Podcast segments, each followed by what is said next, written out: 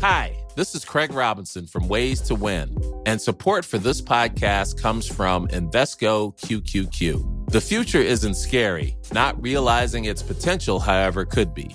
Just like on the recruiting trail, I've seen potential come in many forms as a coach. Learn more at Invesco.com slash QQQ. Let's rethink possibility. Invesco Distributors, Inc.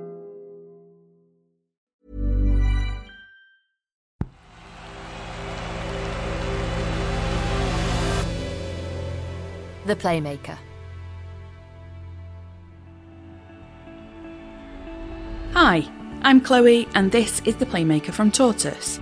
One story every day to make sense of the world of football. Today, UEFA is bringing in a new way of monitoring football club finances. Will it work better than financial fair play?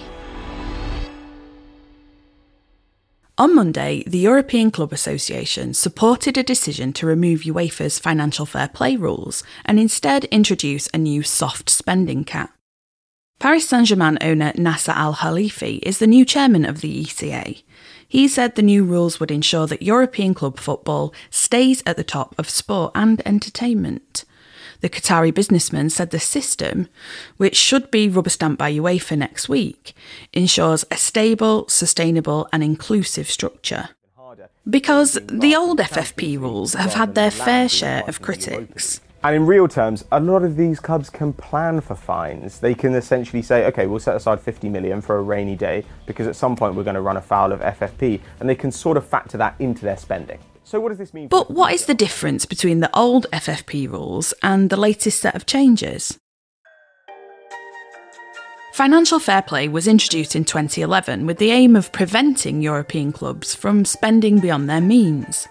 It meant that clubs had to make their accounts available to ensure that they didn't build up unsustainable levels of debt and that they were using money that had been legitimately earned. In theory, wealthy owners could no longer pump unlimited cash resources into their clubs. They could spend a maximum of 30 million euros more than they earn over a three year period. The first clubs to be issued fines by UEFA's club financial control body were Manchester City and PSG in 2017. PSG had made 167 million from the Qatar Tourism Authority, and essentially the CFCB said this was massively above market rate for what could be expected. Uh, they used deals like the Azerbaijan deal that Atletico Madrid had to say, actually, we think they're spending more than they need to for this deal and essentially putting money into your coffers that shouldn't be there. In response, PSG said that it deplores the fact that UEFA hadn't recognised the full value of its partnership with the Qatar Tourism Authority. But the thing is, PSG President Nasser Al Khelaifi is a minister in the Qatari government. The Qatari Investment Authority is government owned. The Qatari Investment Authority owns PSG and runs the Qatari Tourist Board. It's essentially one and the same. In 2017, PSG had paid £200 million for Neymar, and the following season they bought Kylian Mbappe for £130 million. So, when they signed Lionel Messi last summer, Nasser Al Khelaifi was asked how they could stay within the FFP parameters. Uh, hello, Laura Scott from the BBC. Um, a question for the President. There's a lot of people wondering how you can afford to have um, such an amazing squad and stick within FFP. Can you tell us, please? For us, always, as we said, you know, we follow the financial fair play regulation from the day one that we started until the end. We're gonna always fulfill the regulation of the financial fair play.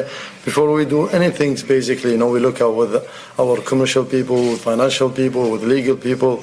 So as soon as if you see that we sign a Leo, that means we could we have the capacity to sign him.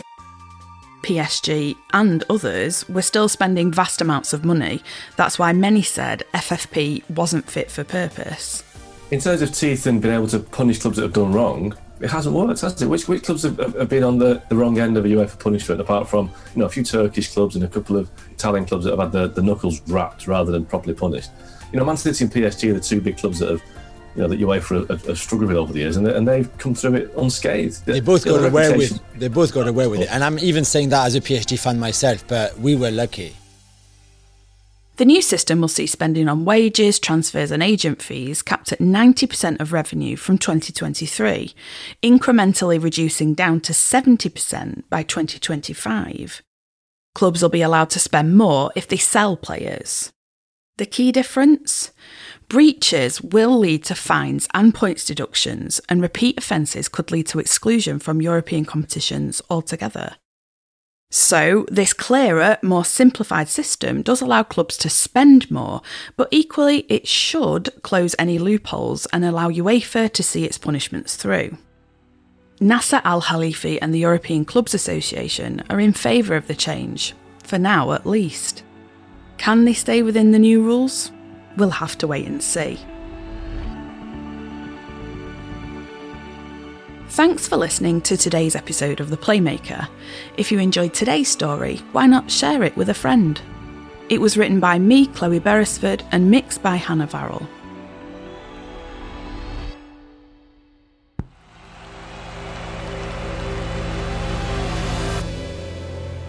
The Playmaker.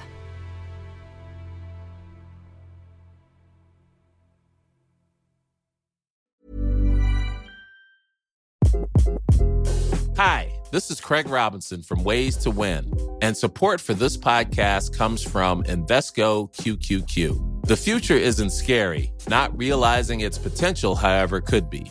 Just like on the recruiting trail, I've seen potential come in many forms as a coach. Learn more at Invesco.com slash QQQ. Let's rethink possibility. Invesco Distributors, Inc. ACAST powers the world's best podcasts. Here's a show that we recommend. Hi, I'm Jesse Cruikshank. Jesse Cruikshank. I host the number one comedy podcast called Phone a Friend. Girl, let's phone a friend. Not only do I break down the biggest stories in pop culture with guests like Dan Levy and members of NSYNC, I do it with my own personal boy band singing jingles throughout.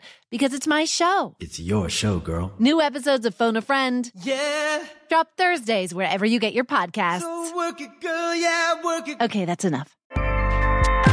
ACAST helps creators launch, grow, and monetize their podcasts everywhere. ACAST.com.